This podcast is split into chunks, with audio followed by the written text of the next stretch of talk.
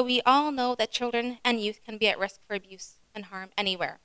We also know that children can be put at risk for harm when churches and organizations fail to properly develop and enforce adequate policies to protect the children and youth in their programs. The implementation and consistent adherence to a thorough screening process and the consistent enforcement of strict supervision standards are going to protect the children and youth participating in programs at Cornerstone. These policies minimize. Okay, is that better? Should I start again? Are good? All right. Okay, these policies minimize the potential for situations where abuse is possible and will also protect the church if there are any investigations due to allegations of abuse or risk leading to abuse if those are made. So, for some background information, there we go. According to Statistics Canada, 30% of Canadians have reported experiencing physical or sexual abuse as a child. And of course, we all know that abuse in any form, but especially sexual abuse, is always underreported, so probably that number is actually higher. The Canadian Red Cross states that 85% of child sexual abuse victims know their abuser, and Statistics Canada reports that 25% of violence against a child is committed by a family member.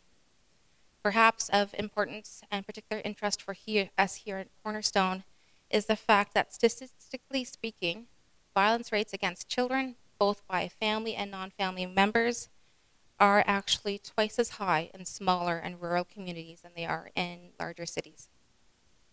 So, because of the sad reality of child abuse in our society, the long lasting trauma it creates, and the realization that children can be put at risk for harm when churches don't establish and follow adequate screening and supervision standards, Cornerstone is committed to following a careful screening process and implementing strict standards for the supervision of all children's and youth programs.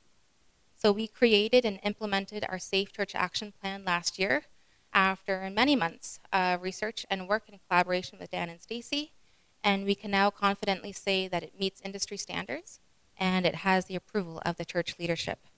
This is now mandatory training for all Cornerstone staff and volunteers who help with the children's and youth programs. And if someone who meets those criteria isn't here today, then we'll follow up with them and provide that training for them. We've also created summaries for each of the children's and youth programs that contain all of the information. So, this is the whole Safe Church Action Plan document. As you can see, it is not insignificant in size. It's full of information that's good information and important information for us to all know and be aware of. But I understand that that could be a bit daunting for you to have to flip through. So we've created these summaries for each of the specific children's and youth programs. And so I've pulled out in point form the points that are relevant for your program. So we have one for nursery, one for children's church, one for youth, and one for kids midweek programs. Those are available at the back, and we do ask at the end that you take one home with you for whichever program that you volunteer with and make sure that you read it. Okay, so before we get started with the rest, I wanted to, there we go, go over our roles and definitions. So hopefully by now these are familiar to everyone, just so everyone's on the same page and we're all clear. The ministry coordinators are responsible for overseeing their programs, curriculum, and volunteers and scheduling, and also for ensuring that their programs, procedures, and volunteers meet the standards in our Safe Church Action Plan. The Children's Church Floater is an adult volunteer who will remain in the hall between the children's church classrooms and the nursery, or who may come up to the lobby as long as they also periodically go down that hall and they can check in on the classes. This person will help to ensure that the classrooms are properly staffed by checking with the teachers at the beginning of children's church and at least once or twice more during the class time. And they are there to provide support to the volunteers as needed. The Safe Church Action Plan Administrator is responsible for the development, implementation, and enforcement of the Safe Church Action Plan policies and procedures. And I provide support to the ministry coordinators to ensure the proper screening and, and supervision for all of their programs. I am responsible also for reviewing the policy each year and for being the resource person to you guys, the ministry coordinators and the volunteers. So if you ever you have a situation where you're not sure what is the correct way to approach it or you're not sure what should have happened, you can easily come find me and if it's something that can be found easily in the in the policy, I will point that out to you. We'll go over that. If it's something that maybe I need to take up to Dan and Stacy and we need to have a conversation about what should we do in this situation, we'll do that and then we'll get back to you. So we have um, we are committed to implementing a thorough screening process for all staff and volunteers that are helping with children and youth here at Cornerstone. This comprehensive screening process is an important part of how we safeguard and protect the children and youth participating in our programs. I'm just going to briefly list the steps. I won't be going into depth and detail, but that is available in the Safe Church Action Plan that you can look through later if you would like. First, we have a three month waiting period before applicants are able to volunteer with children and youth. This is to deter individuals who are looking for easy access to potential victims. And also, it gives us in the congregation and in the church leadership time and opportunity to get to know these individuals a little bit before we consider allowing them to volunteer with our children and youth.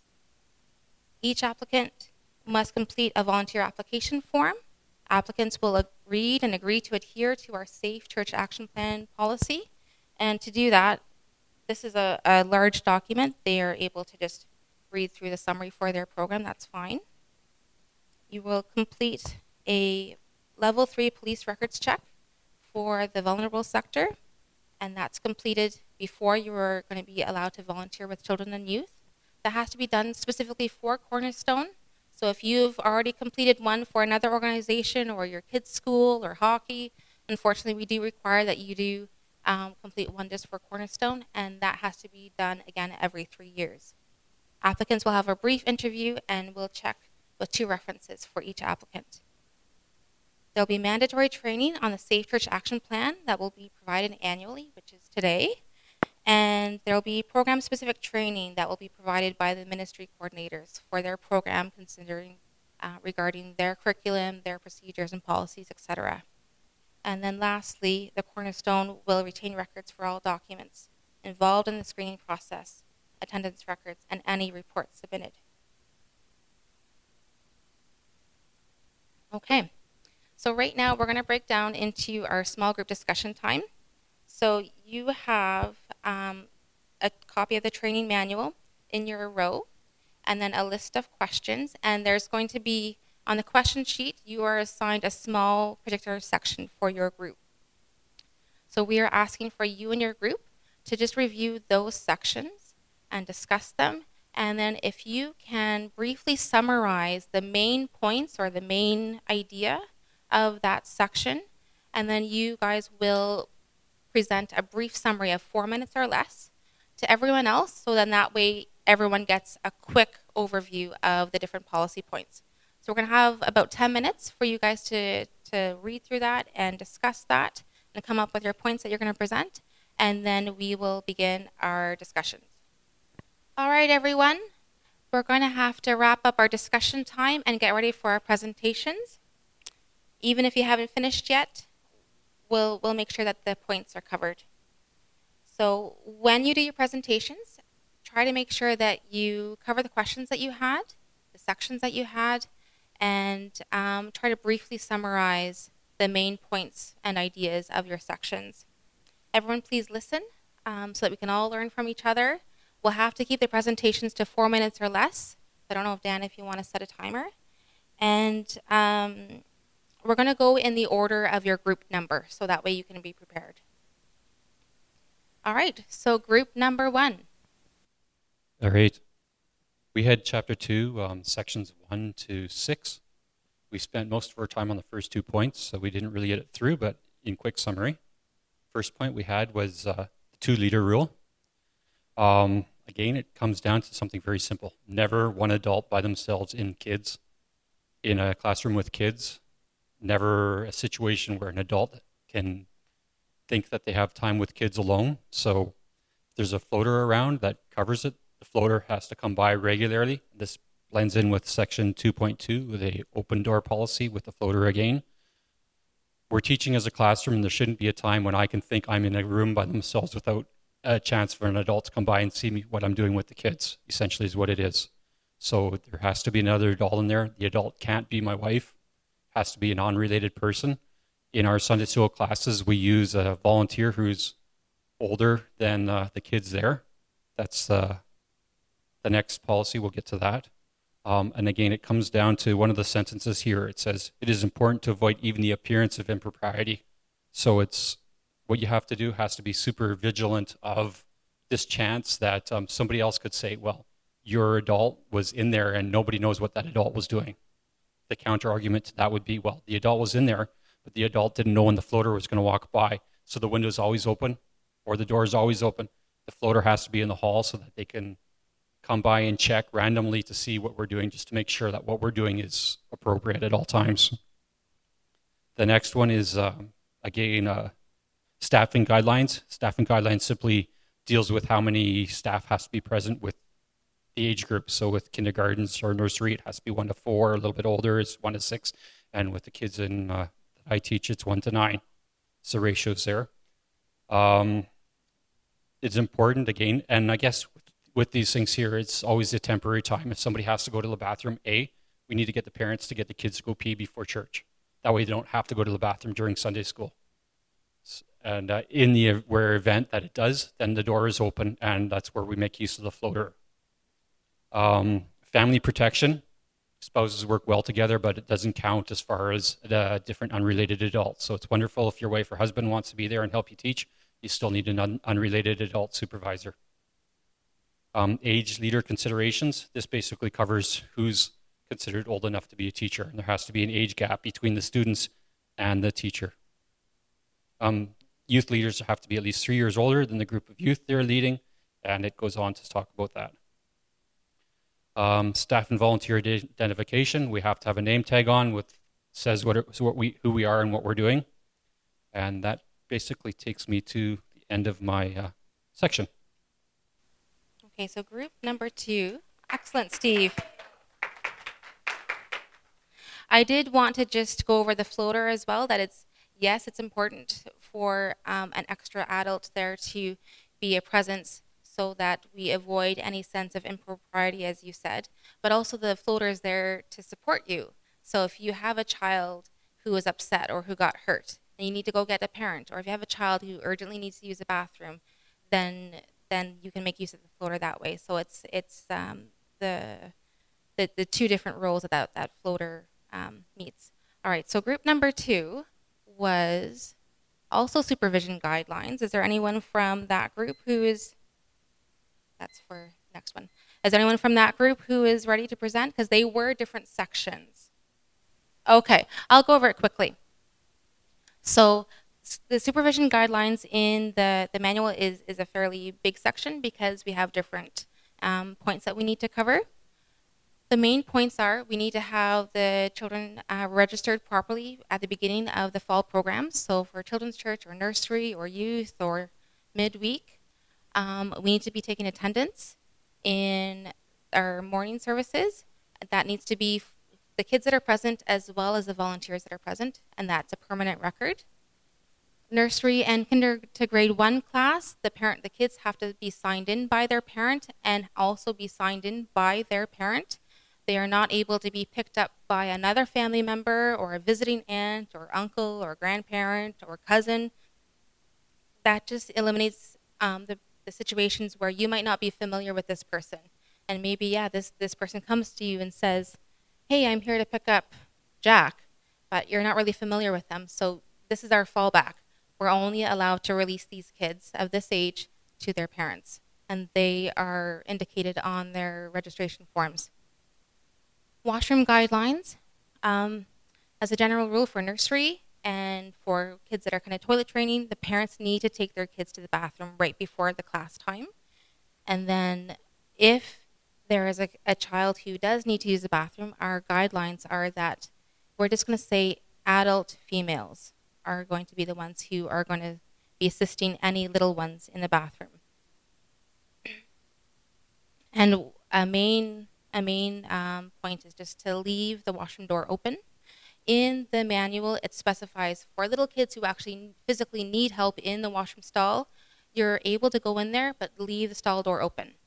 If it's a kid who just needs help washing their hands or needs you to help, um, you know, pull their shirt up or something, then you can go and assist them, but you stay out in the washroom while they're in the stall. And for older kids, even kids that are old enough that they don't need help, we need our volunteers to go with them, pop your head into the washroom facility just to take a check and see who's present, and then wait outside. You don't need to assist them in any way, you don't need to have a door open. It's just so that you are aware of the situation that you are putting that child in. And then also so they know that you're there if for some reason they need help. Mobile devices are to be turned off or put away when you're using the bathroom, so there's no potential for you to be accidentally recording any images or anything while you're in there. And then we've covered that for elementary age. Yeah, you check in the bathroom and you wait outside in the hall. We need to have parent permission before you begin any personal ministry or counseling. For special events, they need to be pre approved by the ministry coordinator. You need to sign, have the parents fill in a waiver form and you need to have a minimum of two leaders. Overnight events, the staffing ratio is smaller, one to five. If there are female children participating or youth, then you need to have at least one female leader who's an adult. And then also in that situation, you would have volunteers that are assigned specific groups of children just to help manage who is supervising who. All right, group three, nursery. Our topic is about nursery procedures so on here. Um, young helpers that are 11 or 12 years old may also volunteer in the nursery, but do not count towards appropriate staffing ratios. Um, at least one volunteer is to be an adult female volunteer. It is never acceptable to compromise child's protection due to volunteer shortage. People I, other than parents or guardians in the nursery, volunteers or staff are not to enter the nursery. What? Oh, okay. Um, maintain one adult per four children minimum staffing.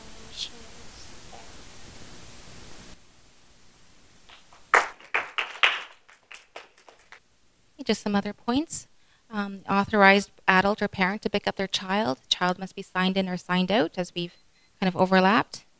The volunteer for nursery, we, we had a discussion last year about how to do this, and we settled on that we're going to have in the nursery, we're going to have you ask the young volunteer, the young helper, come to the sanctuary, find the parent, and take their kid. Okay? And diapering, we are not expecting our cornerstone volunteers to change a diaper. So even if outside of church you've changed this kid's diaper before, when we're here, when you're in this role, cornerstone volunteers don't change diapers. Okay? All right. Second group for nursery. That was us. So our section was on proper display of affection and appropriate behaviors. It looks correct. So, in summary, in everything that that lists, um, the real key point there is that positive touch is essential to development. So, it's okay to touch as long as your touch is appropriate. And when deciding what's appropriate, it's important to consider the development of the child. So, for nursery, we're often dealing with babies. It's fine to carry them and snuggle them if they're sad. And you need to make a judgment call at what point is that kid able to walk? Then you don't really need to pick them up and what kind of touching you're having. So, patting them on the head is fine, touching them on the shoulder to direct their attention or to console them is fine. And as a general rule, anything covered by a bathing suit is off limits all the time. There's no reason that you should be that close or be touching in that way. So, taking a hand, patting a head, holding a child who's upset is okay. Some key things that are always inappropriate coaching, coaxing a child to give kisses you should never be doing that. If they volunteer a hug, it's fine to accept it. Um, yeah, and always consider what's developmentally appropriate. For a lot of the other ages, these kids will be a lot older and they'll make a lot of those judgment calls on their own, whether they want to give a hug or a high five. Um, yeah, that's it.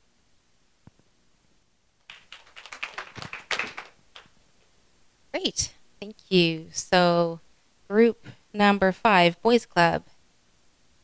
Soul Boys Club volunteer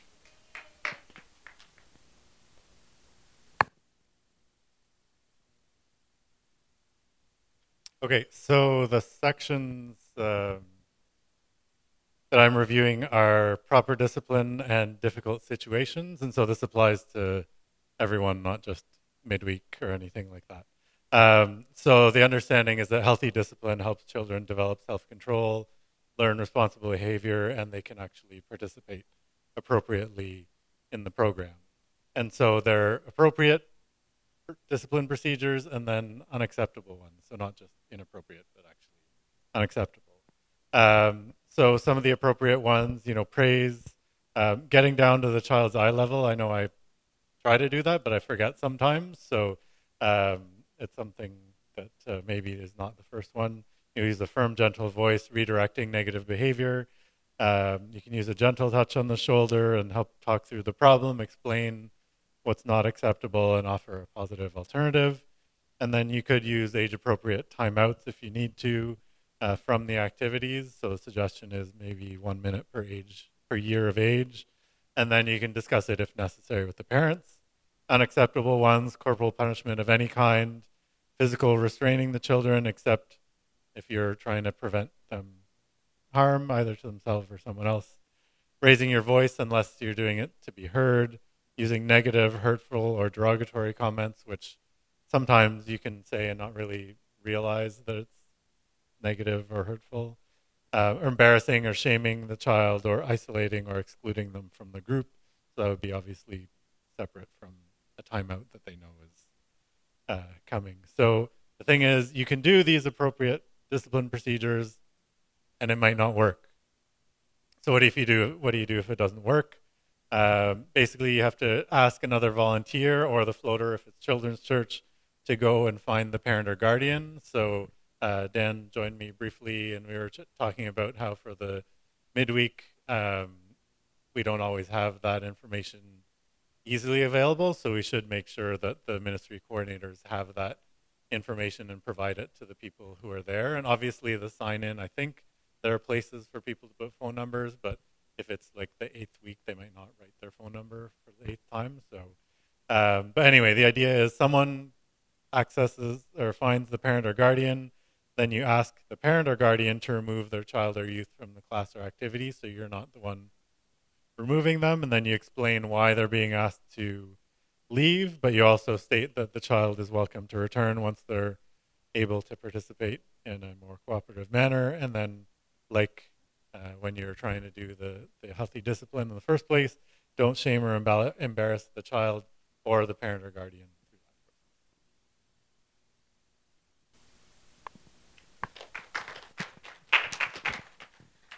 Thank you. Okay, group number six, board slash youth.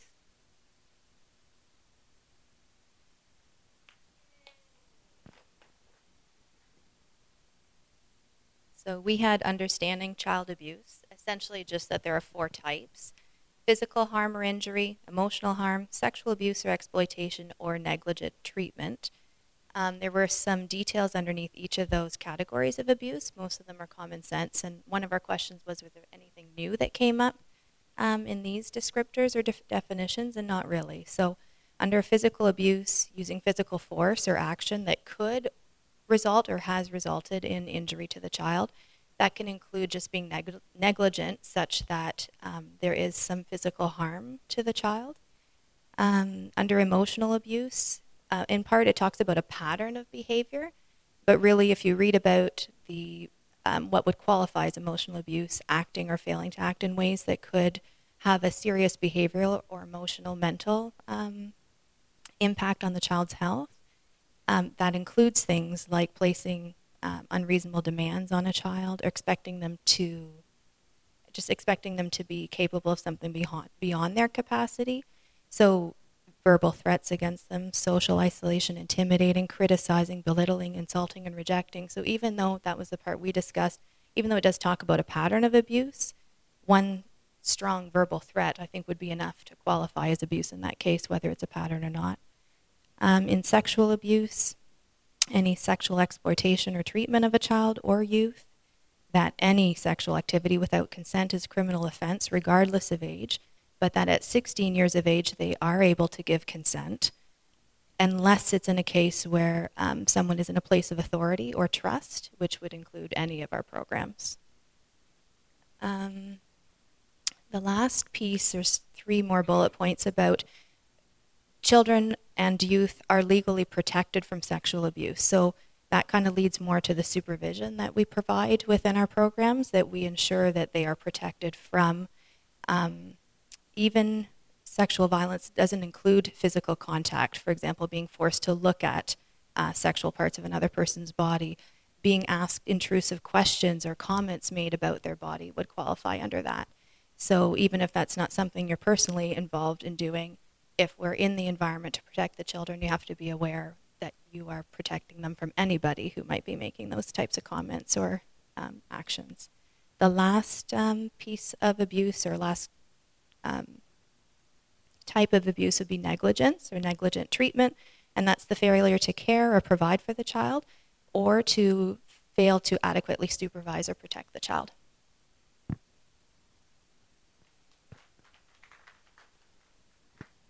Thank you. Okay, that's great. So we have group seven, youth indicators of child abuse.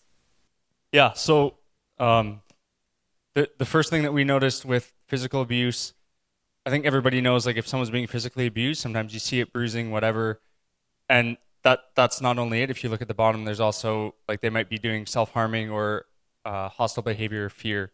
So that there's also behavioral things there that you might see from if they're physically abused and a lot of the time like people aren't dumb. If they're going to physically abuse kids they're not going to do it in places that you're going to see. So you might you might notice the the behavior more than the the scars or bruising. So pay attention for that. Uh, the next thing is emotional abuse.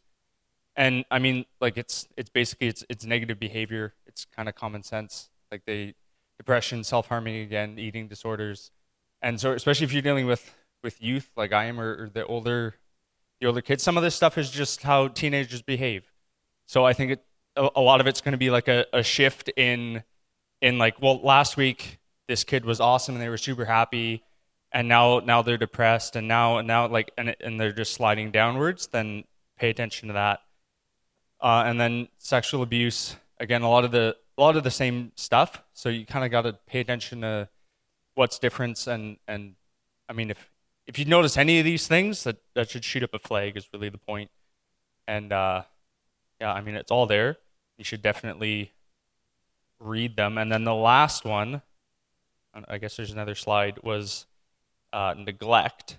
And this isn't something that I really thought about, but it's it's it's things like failure to thrive, inappropriate dress for the climate, chronic hunger, depression, so, and, and, I mean, like poor hygiene. So, again, this could be any teenage boy has terrible hygiene and they're always hungry and they don't wear the right clothes.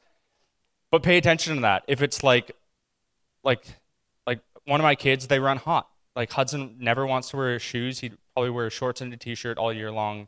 That would be his dream, and we have to force that kid into a coat. Or there's, but like if if last winter, well, this kid had a coat every day and now they have nothing and they're wearing shoes with holes in it, like pay attention to that stuff. I think that's all of our things. Thank you. That was great. And I really like that you guys pointed out that look for changes because yes, some of these behaviors, I mean some some kids and some teens do fall into a depression just like some adults do. It's not necessarily a sign that that there's something that we should be worried about beyond just being worried for their mental health and emotional well-being.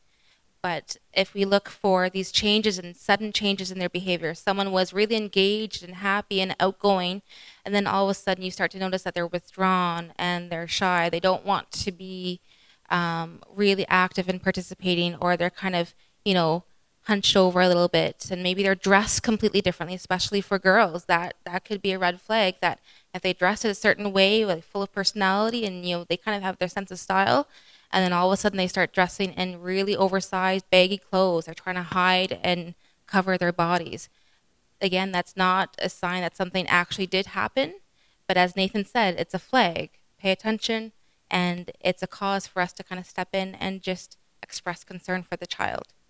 All right, so we have um, next group, uh, Children's Church, Group 8. Our section was on uh, understanding disclosure, which kind of ties in a little bit uh, with what Nathan said. Um, so, most often, um, children won't disclose until after an extended period of abuse, or even more so after the abuse is ended, after the abuse is ended. Um, and there'll be a lot of inconsistencies in the facts. So they may, the timing may be different, um, the people may be different, the duration of the abuse. Uh, and we have to understand that that can be due to trauma or fear and not because, not to not believe the child, even if the facts don't make sense. Um, they may alter them on purpose or in error. Uh, they may say it happened to a friend of theirs. They may say that somebody abused them, but not the actual person that did. Um, so there's a lot of subtle signs to look for. Um, they and then a big thing is they may show nonverbal signs, like Nathan just reviewed.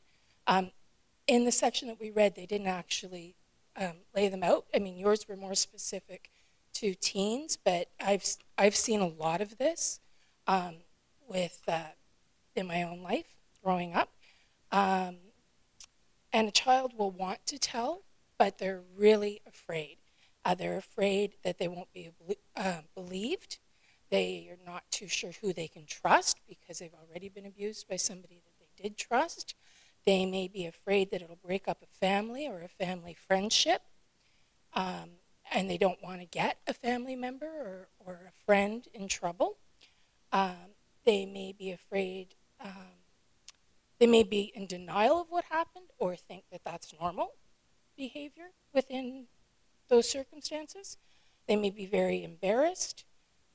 And um, they may hint at the abuse to a friend or a trusted adult. Often they'll tell a teacher, somebody further removed. And that doesn't just happen, like, that's not just a talk. I think all of this isn't, and I wasn't here last year for this, but not just about abuse that might happen here, but about reporting abuse that we've got to watch for. Um, I, and in my experience, it, it usually is their friends know.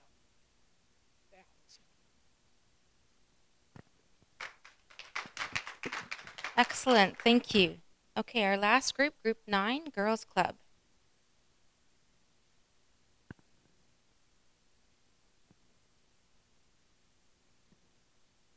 So we looked at a few different sections which kind of tie into all of these. So when it comes to dealing with the inappropriate behavior and reporting the behavior and talking about injuries, what do we do with all of that?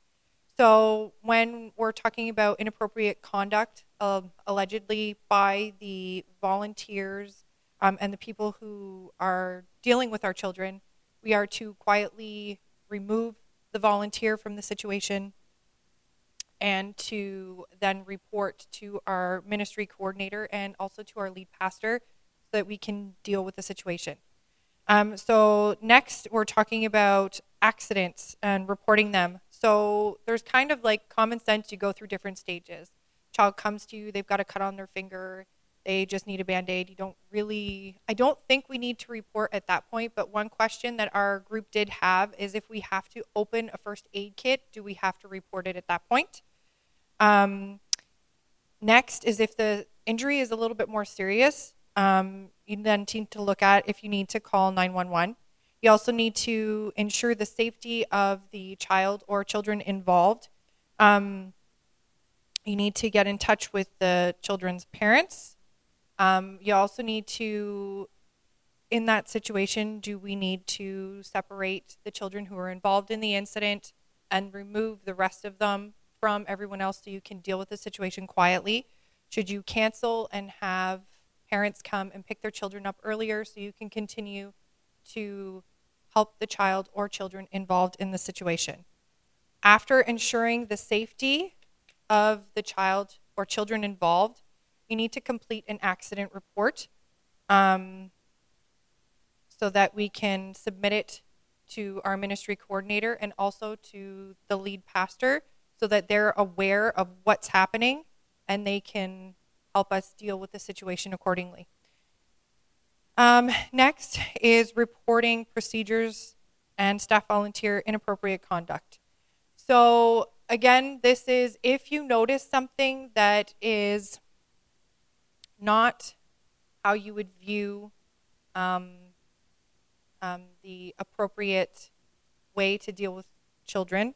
Um, uh, there's a few things that we look at, like losing your temper, raising your voice angrily, shaming, belittling the child, acting physically aggressive or threatening with the child, inappropriate or unsafely isolating the child, touching the child inappropriately or with too much familiarity or in a romantic manner, or otherwise conducting themselves in a manner not in keeping with the behavior guidelines outlined in this policy. So, your first step is to immediately ask and to stop.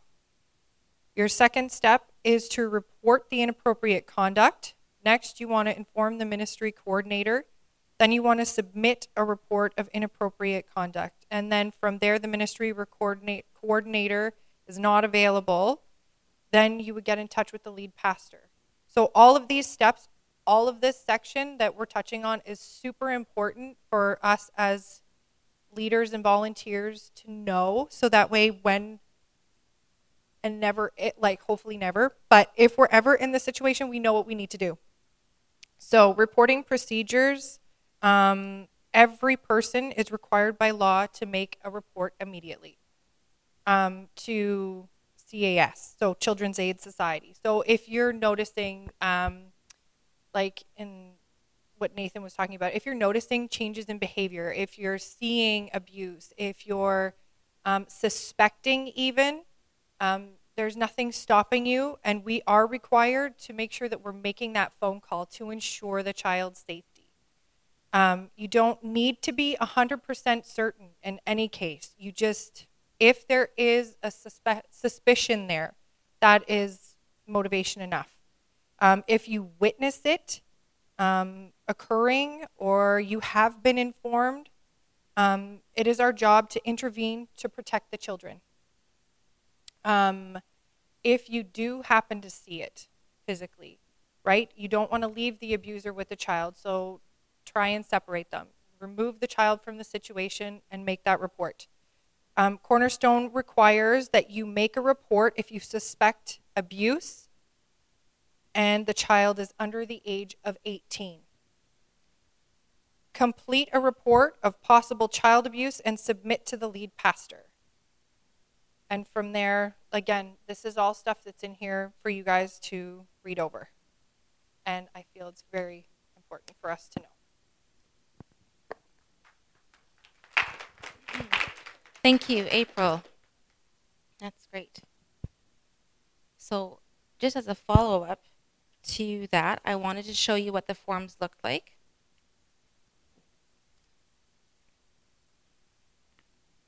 This is a report of accident or injury. You fill in your name and the date at the top. Capture and complete as much information as you can. Maybe not all of the questions on the sheet are relevant to that specific situation. That's fine. Just complete it as much as you can. And then you submit it to your ministry coordinator at uh, once you've completed this information and try to do that as quickly as possible. Perhaps there is something that we need to know that maybe we need to change how we do things or change the physical environment that that was happening in so that we prevent um, future accidents or injuries from happening like that. This is the report of inappropriate conduct. All the forms are in the filing cabinet in Stacy's office, in the office, as uh, also with the summaries, with the hard copies of the manuals. That's all there. I'm sure we could pop in afterwards if you wanted to see. Um, it's in a red folder, I believe, that's labeled Safe Church Action Plan. I think it's in the second drawer. Report of inappropriate conduct. Please fill in your name and the date at the top.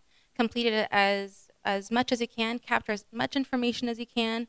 So this could be if you saw something that was inappropriate, or if someone told you something that was inappropriate that happened that they saw or that happened to them, or even if you just think something happened, okay? This isn't, this is not like you're reporting someone for abusing a child. This is, hey, I'm not sure about the situation. I'm uncomfortable with it. Maybe someone needs to look into it. Again, fill in as much information as you can and hand that in to the ministry coordinator. This is the report of possible child abuse. Again, name and date at the top. For this one, please do the best that you can to capture as much information as you can. For um, the youth or the child that was a victim, we need first and last names. For any other children that were present or people that might be witnesses, first and last names so we can follow up with them. Please use exact quotes from the children or youth um, as much as you can. On the back of this form, there are blank body figures here. I call them body charts. There's a side that says front and a side that says back. This is for you to indicate on these forms the areas that you saw indicators, physical indicators of possible abuse or neglect.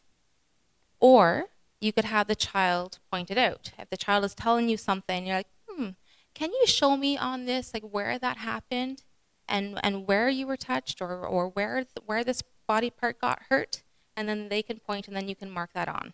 It's just for us to be as thorough as we can in gathering information so that we can hand that off to CIS and they can carry that on. Okay? And then you hand this in to the lead pastor. All right. So these are your legal requirements. Um, April got into them a little bit, but we'll go over them because they are really important. So if you, as an adult, saw the abuse, had someone disclose to you the abuse, or you think a child is being abused or will be abused, then you are required to make a report to the Children's Aid Society of Ottawa. You do not need to be certain of the facts in order to make that report. You don't need to wait and gather more information or confer with someone else or wait um, and check again with the kid. It's just you are making a report that you think there's a kid who needs protection, and then they will do the investigating. You do not need to rely on anyone else to make that report for you. So you as a volunteer leader are not to come to me or Dan or Nathan or Grace or Shannon or the ministry coordinator and say, hey, this happened, or I heard this, or I saw this. I think that we need to call Children's Aid Society. Can you do that? It is your responsibility. If you are kind of the contact person, you're the person who has that suspicion or has that information, then that is your responsibility no one is able to prevent you from making a report to Children's Aid Society if you have a genuine uh, worry that there's a child who might be in need of protection. So, when responding to a child who is disclosing abuse, please remember that victims of abuse can suffer subsequent trauma when they are not believed or when nothing is done to stop their abuser. A child may or may not disclose the abuse right away, they might not tell you all the facts about their abuse, and they might not remember and disclose the facts in the correct chronological order in which they occurred. And as Penny pointed out, that's not a sign that they're making it up. It's just how fear and trauma works on the brain. Remember that the child does not have the power in an abusive situation. So, this is what we ask you to do stay calm, Control your personal reaction to the news. Show concern, but do not express feelings of shock or disbelief or denial or anything that they can misunderstand as you not believing them. Take them seriously and believe the child. Tell the child that what happened was not their fault. Acknowledge what they've experienced and what they're feeling. Comfort them. Try to ensure their safety. Do not interview or question a child in depth or ask for specific details. Be careful that you don't suggest words for the child to use to describe what happened, but allow the child to describe what he or she experienced in his or her own words and record those exact quotes when you can. I know, especially with some younger kids, they don't have the vocabulary or they don't have the understanding, or maybe they have kind of like pet names for body parts. So it's not our place to to interject, "Oh, so you mean this happened?" "Oh, so that means that that person did that to you." Just allow them to use their own words and then write those down. And when we when we call in CIS, we have a record of exactly what the child said And it is up to those trained professionals then to interview the child. That is not your job. That's an excellent point. Okay. So she was saying that, I'm just going to repeat it for our, our video here, that even though the onus is on you as a person who has received that disclosure or witnessed the situation, that that is your personal responsibility to call CIS in. Just the realization that that's a difficult call and a difficult situation, and you are probably like shocked or stunned or really upset as well. And so it's perfectly fine to call in either a ministry coordinator or Dan or someone from the church leadership just to be a support to you as you're in, the, in that situation making that call to CIS. And so that's a great point. And yes, as Penny said, um, we shouldn't worry about calling CIS. And I think I read there's, I, I forget what the actual number is, but it's a high percentages of the cases that CIS is called for where they close the investigation because it's it's unmerited or it's not severe enough to warrant any further action, and that's fine. Just you're only reporting that you are concerned for the welfare of this child, and then just leave it to the professionals who are trained and well trained and practiced at doing this. Oh, okay, Shannon.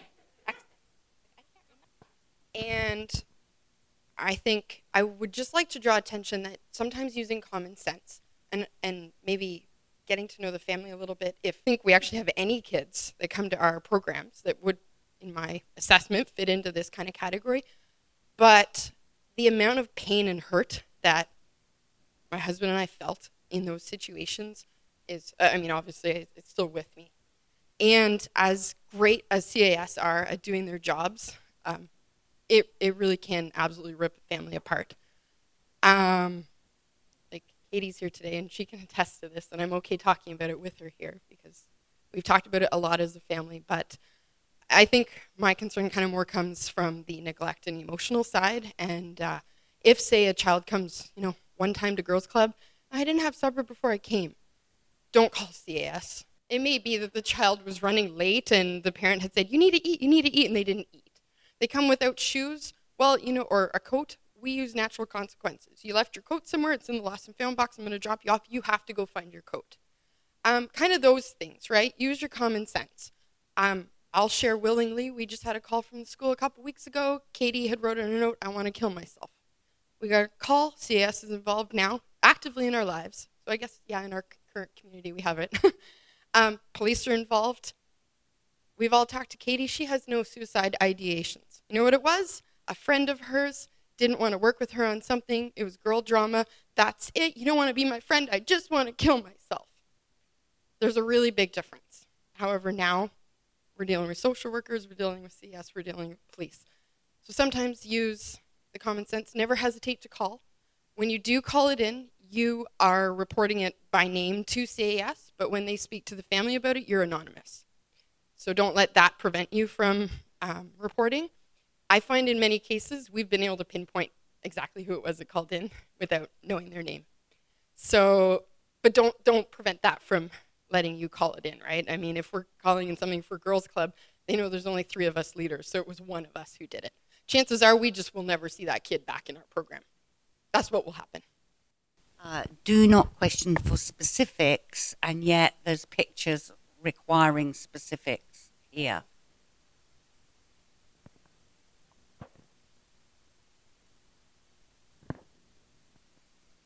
It's a fine line between giving the child or the youth the opportunity to, and a safe space, say, okay, I'm concerned about you, or I hear what you're saying, or I've seen this happen.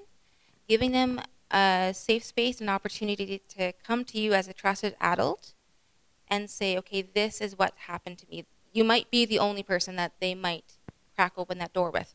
But we want to be careful that we're not professionally trained investigators. We're not, you know, we don't have that practice and that, that training. And we don't ever want to plant seeds in kids' heads. Sometimes kids come out with things that to someone else sounds a different sounds different than what they actually mean. So it is a fine line of we're not pushing for information, we're not planting seeds and, and putting words in their mouths, we're not changing their stories in any way or altering it. We're not even, even if what they actually describe to you is actual whatever it is, don't give them that word. We just want to capture their own information in from their own words. And then if they are able to, so you are to mark on those body charts what you saw or what you witnessed or what you think you saw. If the child is actively coming to you and trusting you and disclosing to you, then you can have that opportunity to just ask general open ended questions. Don't, like, I wouldn't say, okay, so you were sexually abused. Exactly what got put where? Okay? But we would say something like, okay, so I hear what you're saying. Can you just point to this picture and, and point where you were touched? Something that would be general and open ended, and the, the child or the youth can then step into that question and then feel free, if they're comfortable, to um, disclose those details to you.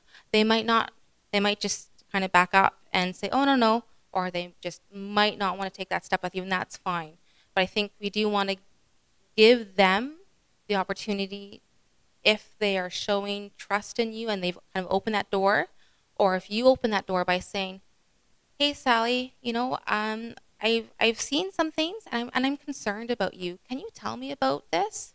You're not going to say, "Hey, I look what I see what looks like scars. Were you cut, or you know, did you get in in a fight?"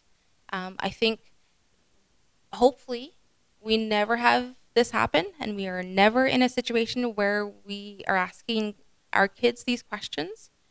But I think just being aware of giving them that space and opportunity to disclose to you if they're comfortable and if they're able to without pushing them and without um, kind of putting and interjecting our own words and our own vocabulary and our own information into their story because it might not be true. It might not be what they actually experienced, or it might be, but that's not up to us to ascertain. Yes, Marcia. Another ambiguity. Thank you for the word, Sharon. trying to think of it. Um, so earlier we were told we shouldn't be alone with children, right, or youth. In this case, I'm guessing the person would come to you alone and begin to confide in you. If it were me, I would ask for a second person to come in and sit in on the discussion because uh, I think you put yourself at a lot of risk if you take this kind of information alone. That's just a thought I have. Wonder what you think.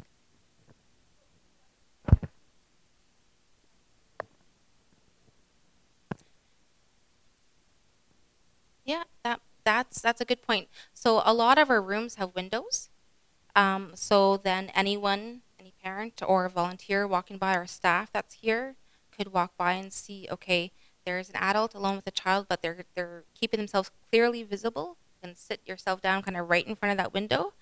Um, I we haven't um, looked into maybe the best way to do that. I would think that if they are coming to me as a trusted individual, and I say, okay, hold that thought. I'm going to run over here and I'm going to grab Shannon too because, you know, um, because I'm worried or, or something like that. That moment might kind of be gone. Or as, again, they're coming to me as a trusted adult.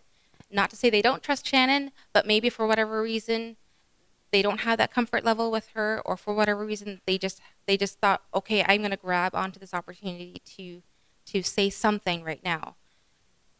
I that's a good question. I if I can, I could look into that and say, hmm, what are the best practices for volunteers who are not trained to receive a child's disclosure? Because I hear what you're saying, and we want to also have um, kind of protection for ourselves and for the church. Um, that is what the kind of open doors and the windows satisfies. Um, but we also want to recognize that it is really hard for a kid to disclose abuse. It is really hard. You have no idea how hard that is. Okay? And so if they are in that moment, sorry, I shouldn't say that. Maybe you don't have. I don't know you guys well enough to know that. Maybe, hopefully, most of you do not know how hard that is. And especially as a child to go to an adult and say this is what's happening. As someone mentioned before, usually it will be a friend that will be aware of the situation first before an adult. Um, so I would be really careful with that trust that that child is just is showing you, and just honor that. So I'm I don't want to say anything without having kind of thought and dug into it a little bit. Can we leave it at that? That maybe that's something that that that I can research into and see. Okay, what are the best practices for that? Because I would hate to kind of prescribe something as the steps to follow just on the seat of my pants and then and then find out later oh that's actually not the best thing so just one second. Wendy has something to interject and then we'll go back. Or here in the sanctuary where you know there's obviously windows and there's people coming and going and but you're sitting alone together in a pew but you're in a public space. We're not downstairs in a classroom by ourselves or you know that kind of thing. So you're kind of public but you're can still have this intimate conversation you know able to so that's that's how we get around like get around it. Yeah yeah not to get in a private room. Okay so i think we finished um have we done this? Yes. We're gonna we've finished our disclosure. That was some great discussion guys. All right um next. Oh one more.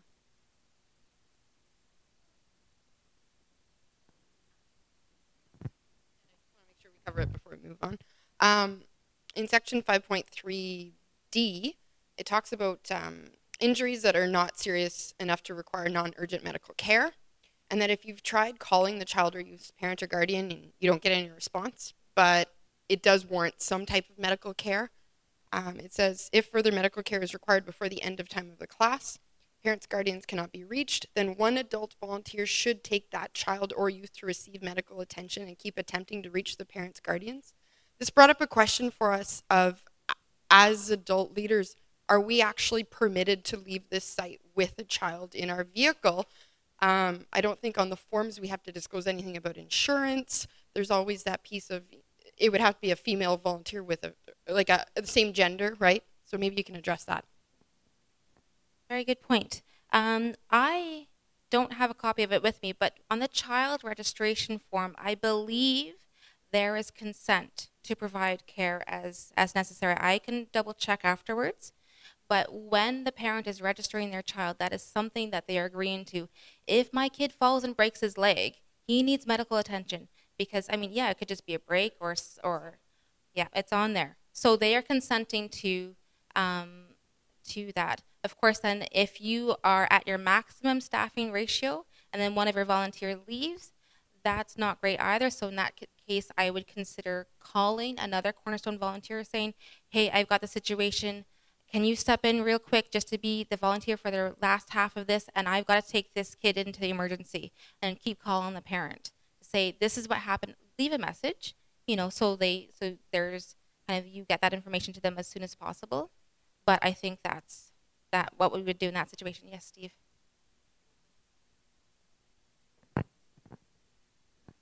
Logically, shouldn't it be if the person needs to go to emergency now, shouldn't that be 911? And if it isn't an emergency and the parents, like the classes aren't forever, if it's a cut that may need stitches in two hours, they're going to take two hours in the waiting room anyway. So if they wait for another half hour for the parent to come and pick them up, big deal. If it's broken, there's a bone sticking out or something like that, you don't want to drive them anyways. It's not you're not a first responder. It's not your responsibility. Call 911. That's what the ambulance is for. So either the kid can wait for the parent to come and they can make the decision to drive their kid themselves, or you call 911. So that is in there as as the steps. Is that if it is serious enough that it needs urgent medical attention, call 911. That is in there. It's just those situations where okay, they need medical attention that's non life threatening, non urgent, so you don't need to call 911, but it's beyond the basic first aid that we would have here available. So, yes, certainly you call the parent in at that time and say, hey, this happened. Um, but I, I guess if it is kind of nearing the end of the time, yeah, the, the kid could wait if they've, you know, just got a busted lip or or something. But there are some injuries that you don't know how serious they are because we're not medically, well, most of us here are not medically trained professionals. And so that's not, we don't want to take that responsibility for saying, I made the judgment call, this kid doesn't need to, he, he can wait two hours and then wait two hours in the emergency room. That's a total of four hours instead of two hours, okay, or whatever, however long it takes to get them to drive over there. So that's just the situa- situation we're trying to avoid is, yeah, if it's minor, just kind of everyday what would happen at home and you wouldn't call or wouldn't take your child in, you still need to call and let the parents know. Some parents will be, oh yeah, okay, well that's too bad, but I, if he's okay to stay, yeah, I'll come and pick him up at the end. Some parents are like, I'm coming in right now. I'm gonna come and get him. I want to know for myself, and I want to make that judgment call. So yeah, call 911 if it's um, if it's urgent and it needs to be seen and addressed immediately by the paramedics and taken right away to emergency. Um, if it's minor bumps, scrapes, little cuts, yeah, of course we can just address that here, call and notify the parents. If it's that kind of in between areas where where it's a little bit more gray, is if it's still urgent and you actually you cannot properly assess fully how severe the actual impact of that injury or trauma might be. We just don't want you to be in that position for making that call. Where is the contact information for parents to be available for leaders to call at a moment's notice? Because last year we had a, a situation with a teen had a seizure. We called 911. We had to get all the kids out here and we supervised there. We were dealing with it here, waited, but we needed to call her parent to say, This is happening. We've called 911. Please come. But we took a, like quite a while to find the number. Like, so he arrived just as kind of five minutes before the ambulance came. But like, we need a, we need to know as leaders, okay, this has happened or this is happening. What's the number of this parent or guardian? So where do we find that really fast?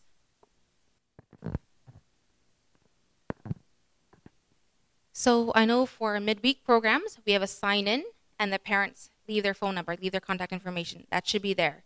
As ministry coordinators, it is not written into this policy, but it is a good idea that you guys, whenever you have an event, that you have that information with you.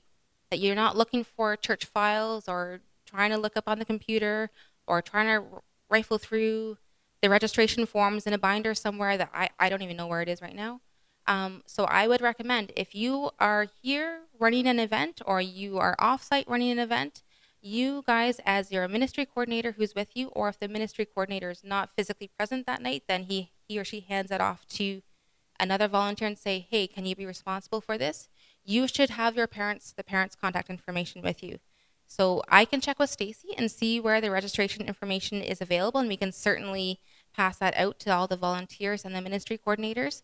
But that onus is on the ministry coordinator or the volunteer that is responsible for that night or that activity or that program to say, here's all the contact information for all the parents, and make sure that that if you have a new kid join partway through the year, make sure they fill in that registration form and make sure you have that contact information. So we're running short on time. Can it wait?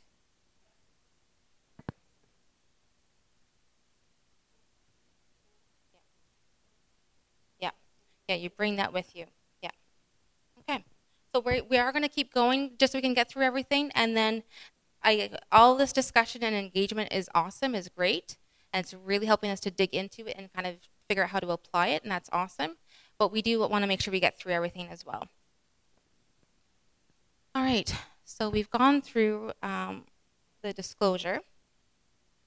So here's um, questioning a child.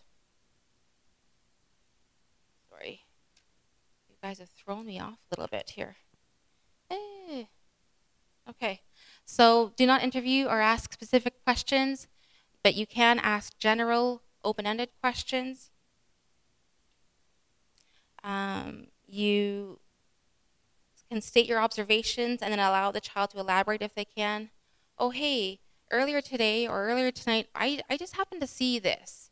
Um, can you tell me about it? I'm, I'm a little bit worried. Can you tell me about what that is?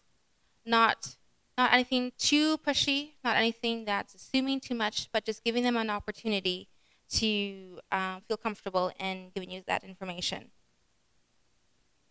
So be careful that you don't suggest words for the child to use. Um, validate the child's feelings, express your concern. Please don't ask leading questions or questions that imply was the child's fault. Well, why didn't you leave? Why did you stay? Why did you go back? Why didn't you tell me? Or why didn't you tell your parent? Okay? Don't state assumptions or project your own feelings. Don't promise to not tell anyone. Okay? Even if you're really if you're trying to get gain the child's trust, don't make that promise because it's a promise you can't keep. Instead, you can say that you want to make sure that the child is safe. So that is a summary of our whole Safe Church Action Plan. We've gone through all the main points. So now we are going to work through some case studies to see how we apply the Safe Church Action Plan policy and see what we would do.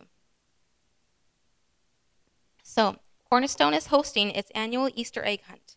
All the kids from the church and community are excited. There's lots of families from the community who don't regularly attend Cornerstone, and there's many new unfamiliar faces. We make sure that many of the congregation are wearing our We Are Cornerstone t-shirts and that the children's church volunteers are wearing their name tags. And there are some of the volunteers that are outside on the grounds.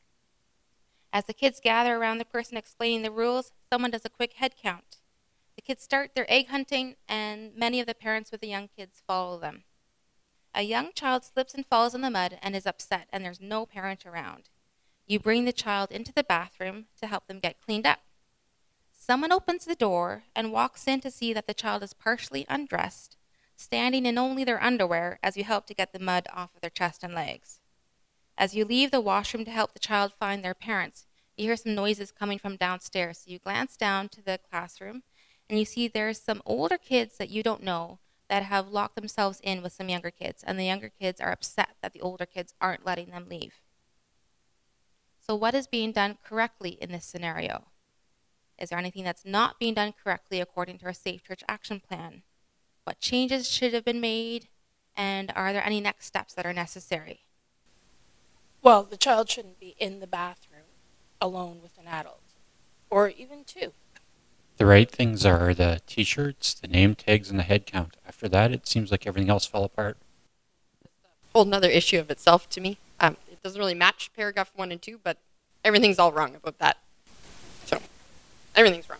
But we may have had that in like lower extents. But. Okay, yeah, you brought up some good points. There's a few things we're doing right, and a whole lot of that things that we're not doing right. So yeah, we're wearing our t-shirts and our name tags. We are doing a head count, and we're making sure there's some volunteers out around on the grounds. So that's great. What's not being done right? So yeah, you took the child into the washroom without first actively looking for the parent. You took or helped the child take off some of their clothes and the washroom door was closed. So it's not an issue that there was an adult in the bathroom with the child because you're never going to, we're not always going to go in and clear the whole washroom out so that one child can go pee or wash their hands. That's not realistic. So what we're doing is, and of course, depending on the age of this child, but we said a young child, the child needs help. You're not going to stand back and say, oh, I'm sorry, I can't help you. We are going to help the child, but we just need to be smart about it. So we can go into the washroom, leave the door open, leave the child's clothes on, and maybe clear the mud off of their face and their arms so they're less upset and they're less kind of all covered in muck. And then you go out and, and begin or continue, hopefully, looking for the child's parent. And you were physically touching their body in places that were covered by their clothes. Even though it's innocent, even though it's helpful, even though it's maybe a nurturing thing in your instinct as a mother or grandmother or parent, in this circumstance, they're not your child. This is not your home it's not appropriate. Also, I know I know the second paragraph is completely separate, but I wanted to put that out there. So we have a situation where kids are locked in a room and they can't escape. In this situation, it just says older kids are bothering them and the young kids are upset. So we have the situation where a kid is being held basically against their will. For changes, we should have looked for the parent first. Um, just quickly wiped wiped the child off, their face and their arms, and then gone back to find the parent, and you left the door, the washroom door open. For the downstairs, the doors to those individual classrooms could have been closed and locked before we kind of opened our doors and had people coming in and going. Um, and no one noticed before you that these kids were upset and they were locked in. So there was no one else around or there was no one kind of intentionally kind of keeping track of who's coming in and who's going out. For next steps, we could consider making it a policy that classroom doors are to be closed and locked when they're not staffed, so kids cannot go in there and be unsupervised, and that no kid can be kind of cornered alone. We kind of maybe offer training to our people again that, okay, in these kinds of situations, it's really not appropriate for us to be doing X, Y, and Z. If this happens, Let's remember to leave the door open and just don't touch the child in their body that is covered with their clothes and offer help, but just do it in a safe way that follows our policy that's already here, already laid out. You could um, consider making a policy that when we have community events where we invite people in and there's kind of people coming in and going out, we could have a couple people that are designated and it's their job to just be intentionally kind of wandering around the, inside the church building, just checking in the different areas in the different classrooms. And that will then prevent or at least minimize the potential that a child could be cornered alone because then they're vulnerable. Sure, definitely. Yeah. Yeah. As you know, especially when they're that young, yeah, just say, "Hey parents, you know, we're happy for you to join us. Um, we've got a lot of kids here today, so we'd appreciate it if you just kind of keep an eye on your own kids." That that's great. Case number 2. The kids have just been dismissed from the Sunday service to begin their children's church. You take your kinder aged kid out to take him to his class. But as you come out, you notice that it seems like there's a lot of kids just waiting around. You send your child ahead of you to go into his class, walk down the hall to check in on the next classroom. Only the young helper is there. There's no teacher, and there's no visible sign of any lesson prep. You wait around a few minutes, and you see more families and more kids come, but no teacher. You and another parent wonder who the teacher may be and what should you do if the teacher doesn't show up. You've taught children's church before, though not in a while, so you decide you could handle teaching the, the kids today. As you get the kids to sit down, you see that there's a new family standing. They look puzzled in the doorway. You invite their kids in, ask them their names, and welcome them to the class. The parent asks you if you're the teacher, and they have a few questions about children's church. You confess this is your first time teaching, and really you're only stepping in because there was no teacher that morning. They kind of look unsure as they slowly step back into the hall. You turn and notice you have three full kids, three full tables of kids, so you quickly get their attention with a short story and some games. As the class time ends, you spy a box of cookies in the corner, so you grab it, hand those out for a snack. One of the kids, one of the new kids, eagerly grabs a cookie, puts it in his mouth to start eating, but his older brother grabs it and says, No, you can't have that. You're allergic. All right, in this scenario, what are we doing right? What is not being done right according to our Safe Church Action Plan? What should have been changed? And are there any next steps? Nathan. Uh, the ratio is wrong. You have too many kids per volunteers. I'm pretty sure you're supposed to cancel the class if the teacher's not there and or if you don't have enough teachers. You, you shouldn't step in like because that person probably didn't do their training if they haven't done this in a couple of years because we've only been doing this for a couple of years. So that person's terrible. Dan's sermon, I'm going to stick around and not just abandon all these kids. That's maybe one piece that was done right. It was well intentioned. Uh, another thing that was done right was there was a volunteer in that classroom, even though I don't know what the age group was for that classroom, but there was a volunteer in the classroom already. And the other thing is the new family should be made aware that there's a registration process, and um, whoever the parents are, that they should find the church, the ministry coordinator. Snack was given out before really looking at who had allergies. Nobody asked if there was allergy. That's right. So there's not much going right and a whole lot going wrong. So the first thing, when you in this story, you're coming out with your kinder age child, and then you sent him ahead of you into his class, and you didn't stop. You kept on walking by to check on the next classroom. So he's a kinder age kid. He needs to be signed in by a parent. That didn't happen. There's no sign of a floater checking on the classes, and they would have seen right away that we were missing um, a teacher. As Nathan said, a parent who is not a teacher decided to step in. While that sounds good, it's well intentioned, you're right. They don't know the current policies and procedures for children's church. They have they are not familiar with the curriculum. They're not prepared to teach. They might not have a current police records check on file for Cornerstone, and they might not have undergone our training and screening process. They probably weren't wearing any Cornerstone ID since they actually weren't the teacher for that day. And as you said, there's probably more than the one to nine ratio. No one took attendance. Um, so the floater wasn't there. If the floater had been there, the floater could have stepped in to help satisfy that one to nine ratio.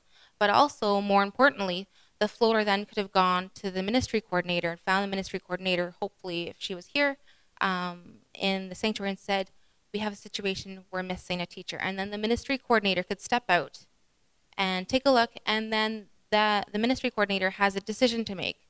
She can step into that class, she can, and teach it and take it over. Or then she can decide to cancel the class and say, we are, we are not appropriately staffed today. We don't have adequate supervision. We're not prepared. Maybe she's not able to step in. Or maybe it's happened a couple times already and we just need to say, no, we need to send the kids back to their parents' care in the sanctuary. Yes, April?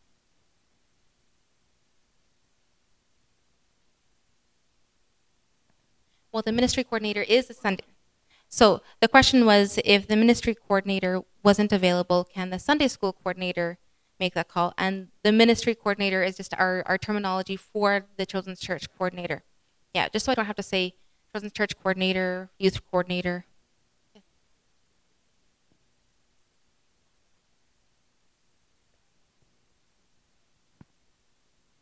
Yeah.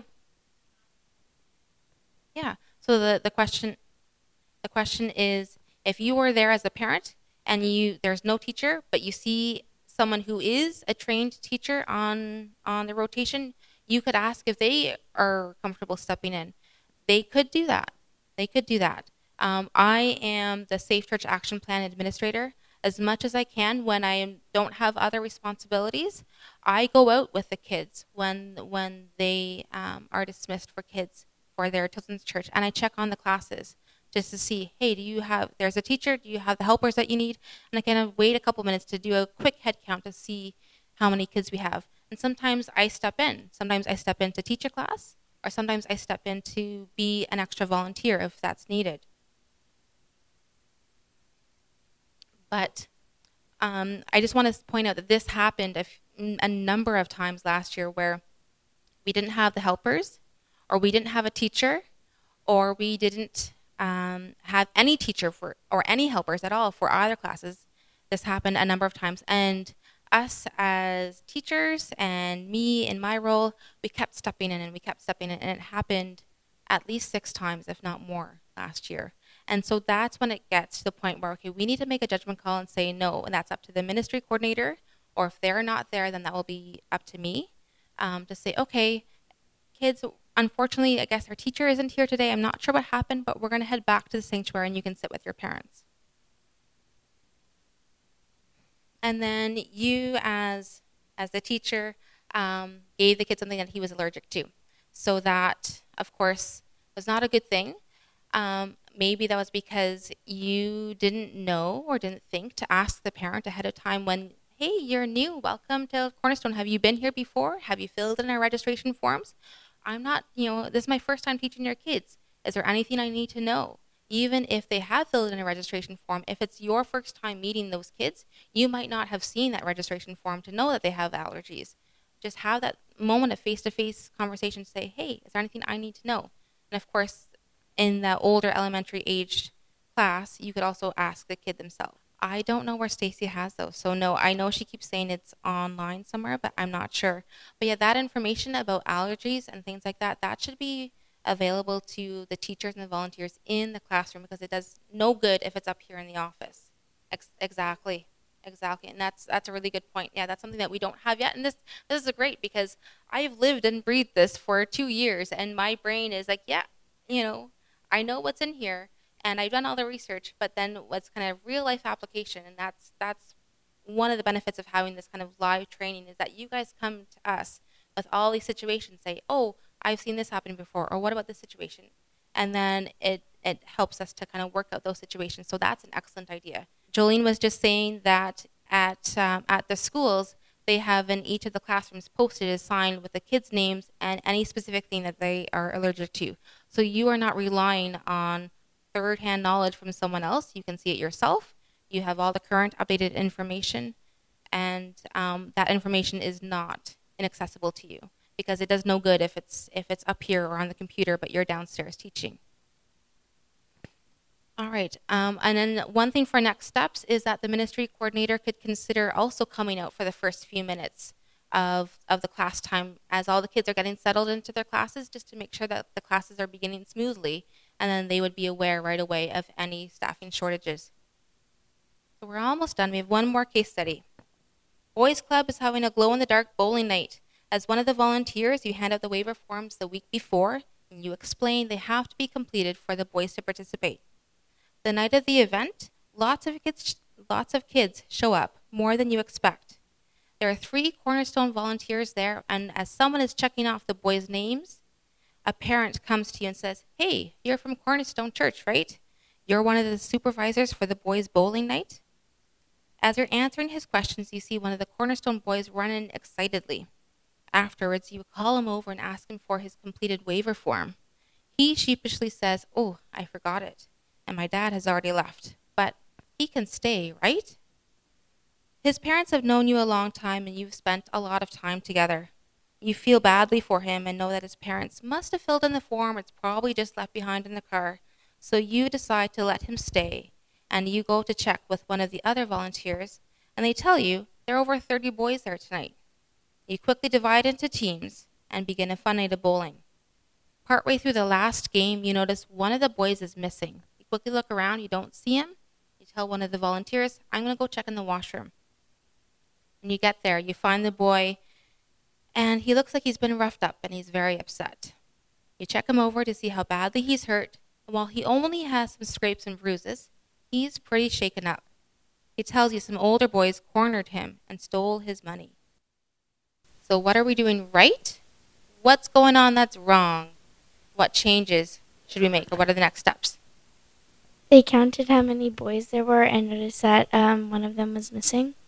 You should never let him stay. Like you should have contacted his parents before, uh, or any, and make sure that he had his form brought in as well. Sent out waiver forms the week before, which is very good.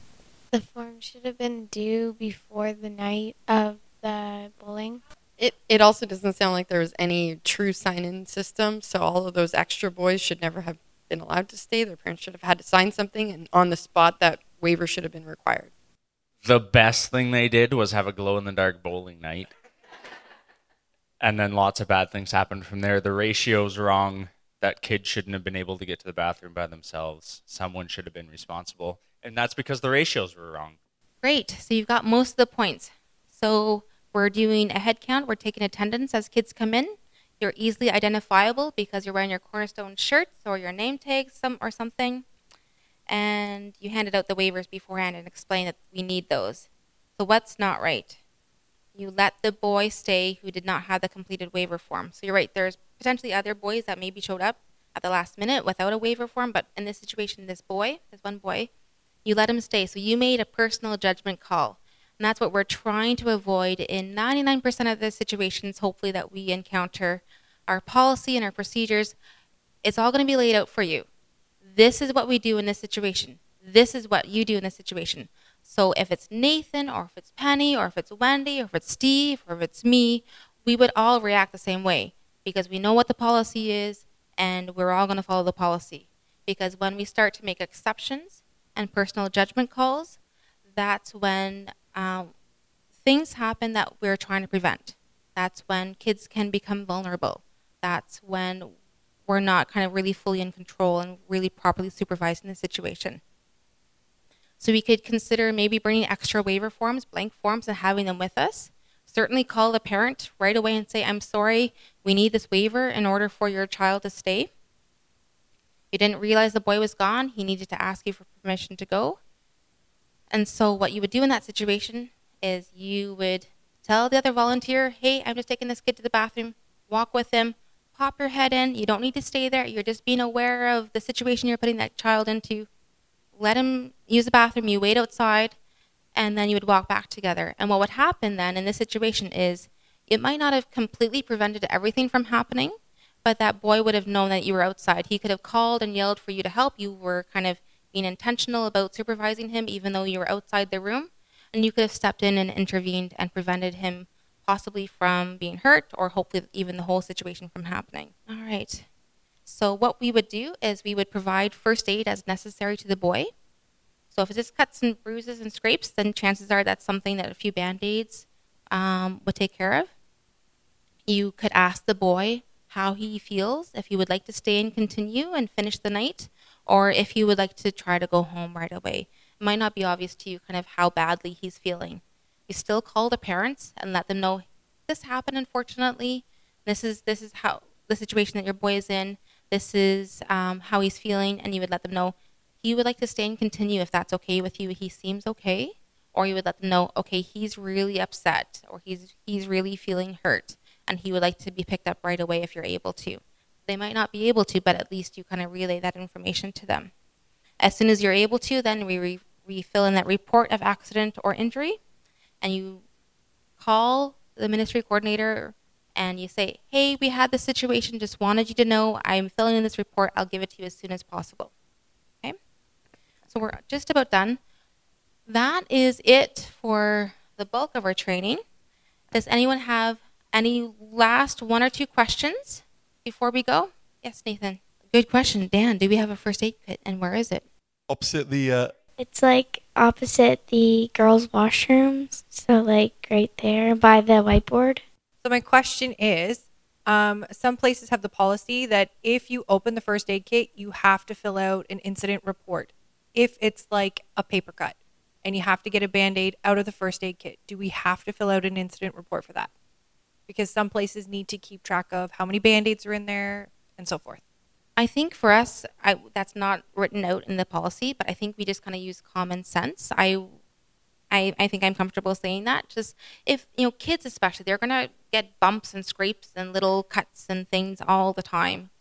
So little kind of minor abrasions or things that, that needs a band-aid, I don't think you need to fill in an incident report. If two kids are running around and they're horsing around and they bump heads, you really don't know exactly how serious that is. So even though it might seem to you like a minor thing, I would still fill in an incident report. They might not need anything more than ice on their head. Still call their parents, let them know this happened, and the parent can make the call what they're comfortable with at that point. Um, for every kind of individual use of a band aid, we don't need to fill in an incident report. But if it is something that happened or that um, a situation led to, or perhaps kids weren't following the rules and then they led to a situation where a, a child got hurt, I would say a little bit more than than what would require a band aid. I don't know. That's a fairly vague kind of. Their arm is hanging. Dan says that if their arm is hanging off, that is when you fill in an incident report. Okay. Is there any? We have time for one or two last questions, and then we do need to wrap up. Just we, we want to honor and respect your time. Yes, Penny. I'd like to make two suggestions with um, respect to Children's Church. If um, on the attendance sheets, because I know they're prepared and typed up, might want to put allergies right on them because there's such um, a large group of teachers circling through. I think that that would be really good. And the other thing is, again, with respect to all the groups, since there are registration forms that have been prepared by the parents, I think that there should be copies with the ministry. So, and I don't know if that would be inappropriate, but a file folder in the green room for that that group, a file folder in the nursery, a file folder in, um, you know what I mean? So that if there is contact to be made, I don't know. I know most of the children that are in the group that I'm teaching, but I don't necessarily know to put a, a name to each of their parents, although I know the floaters usually. Do.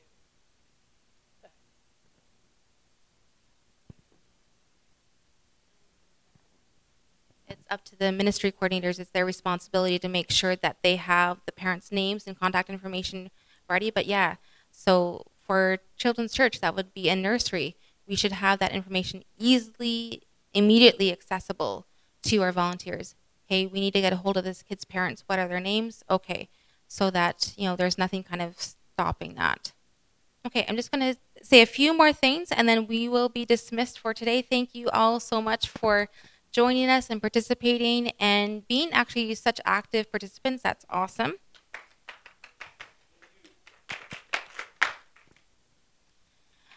So, um, if after today there are some things that you're unsure of, or if you read through your materials and you're just something you don't understand fully, please feel free to come and find me at any point.